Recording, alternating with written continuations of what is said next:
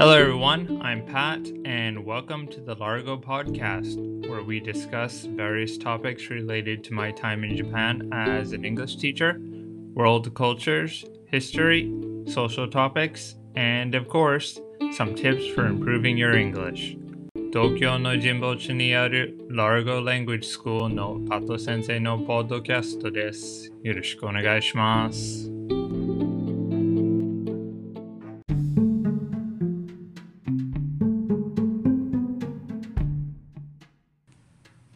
Before we get into today's main topic, I would like to introduce a new segment called Boku no Partner.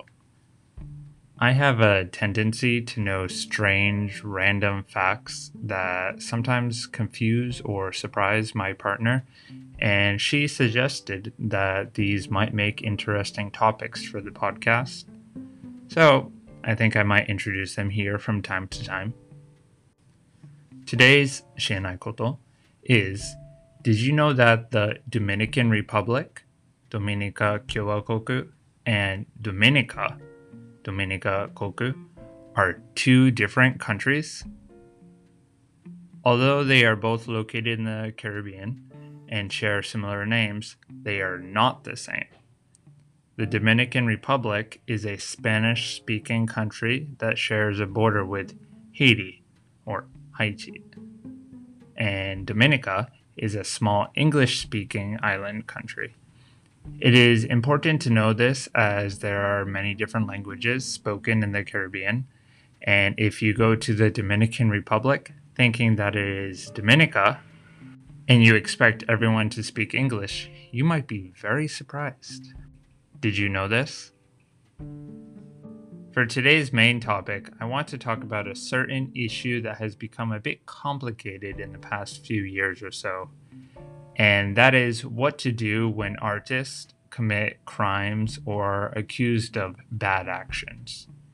When I say artists, I am referring to traditional artists, of course, but also musicians, actors, and writers. Art is something we all enjoy. It brings us pleasure and entertainment, and typically we are thankful to the artists who produce it. However, what happens when your favorite musician is accused of sexual misconduct or violent behavior? Can you no longer enjoy their music? Especially since the middle of the 2010s, many artists have been canceled. This means that the general public no longer supports them. From a business point of view, it makes sense that you wouldn't want your product, movie, or song being associated with somebody that has a negative reputation. But what about their back catalog or previous works? Are we allowed to forgive these artists at some point? And are some artists treated differently? I think it definitely depends on when the artists are accused. For example, there have been accusations against Michael Jackson for years. Yet, in general, it seems that his music was and still is appreciated. More recently, Marilyn Manson has been accused of sexual abuse. I'm a fan of his music, surprise. But does that mean I should stop listening to Beautiful People or Sweet Dreams because we now live in an era of cancel culture? Another very complicated part of this issue is how do we determine if a person is actually guilty? Last year, the case between Johnny Depp and Amber Heard became big news.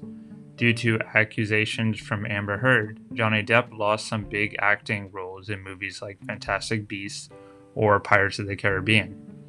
The general consensus now seems to be in Johnny's favor, but because people were so quick to cancel him, we lost the opportunity to see him in some movies that could have been great.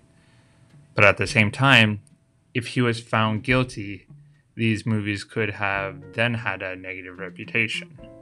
There's a popular proverb in English that goes, hindsight is 2020. 2020 refers to a person's good eyesight, so this proverb basically means 結果を見てから shiteki suru no wa kantan da. It is easy to make a judgment after we have all the facts. I think a lot of the time we would rather avoid promoting someone who could possibly have done something bad. Unfortunately, this goes against the concept of innocent until proven guilty, which means yuzai hanketsu o ukeru made hikoku ni wa muzai. I think we certainly have issues with this when it comes to our actual justice systems, both in the US and Japan. But should this apply to support for artists? I feel conflicted about this whole issue. I want to enjoy art without thinking too much about the artists and their moral values. I mean, Hitler was also an artist before he became a genocidal dictator. And when I see his paintings, I definitely feel that he had talent. Maybe not Picasso or Van Gogh level, but he could paint much better than the average person. And I definitely believe those paintings have artistic value, regardless of the terrible things that he did. To give a less extreme example, let's look at a very recent incident involving a new Harry Potter video game. Basically, J.K. Rowling, the author of the Harry Potter books, has made some comments about trans people that received a lot of negative feedback. As a result, when online content creators started playing this game, which has been selling very, very well, many people were upset because they saw it as support for J.K. Rowling.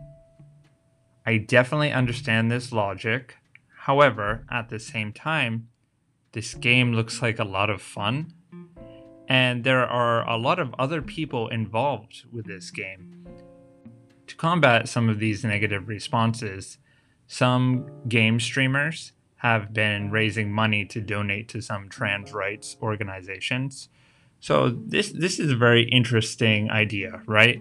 When an artist does something negative, we can still appreciate their art by associating it with something positive. So far, I have only mentioned Western examples, but this issue is also true in Japan, of course. However, I noticed that there are a lot of overreactions to drug use. I understand drugs are highly regulated in Japan, and I personally do not recommend using illegal or even legal drugs in a way that could negatively affect your health. Still, if a musician or artist is caught using illegal drugs, I don't think we should cancel them. I mean, there is the question of bringing drugs into Japan illegally, right? That that's a whole different story. But I wonder if harsh treatment towards artists like Sawajiri Erika or Iseya Yusuke are appropriate. A counter argument to this is the idea that these famous artists should be role models, and when they take drugs or commit some crimes, they are betraying their supporters and becoming a negative influence on children. But these artists are not gods, right? They're just people and I think it is naive to expect them to be perfect. Sorry, I think this topic has kind of spun out of control. I think this can be a rather sensitive issue, but I would be very interested in knowing what you think. Do you enjoy content created by artists with dark histories? Can we separate art from the people who make it? Do you think we should forgive certain artists? And are we too quick to judge people when there is a scandal? Okay, this will be it for today's episode about cancel culture and artists.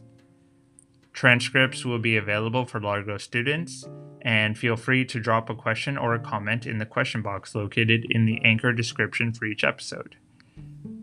Thank you very much. See you next time.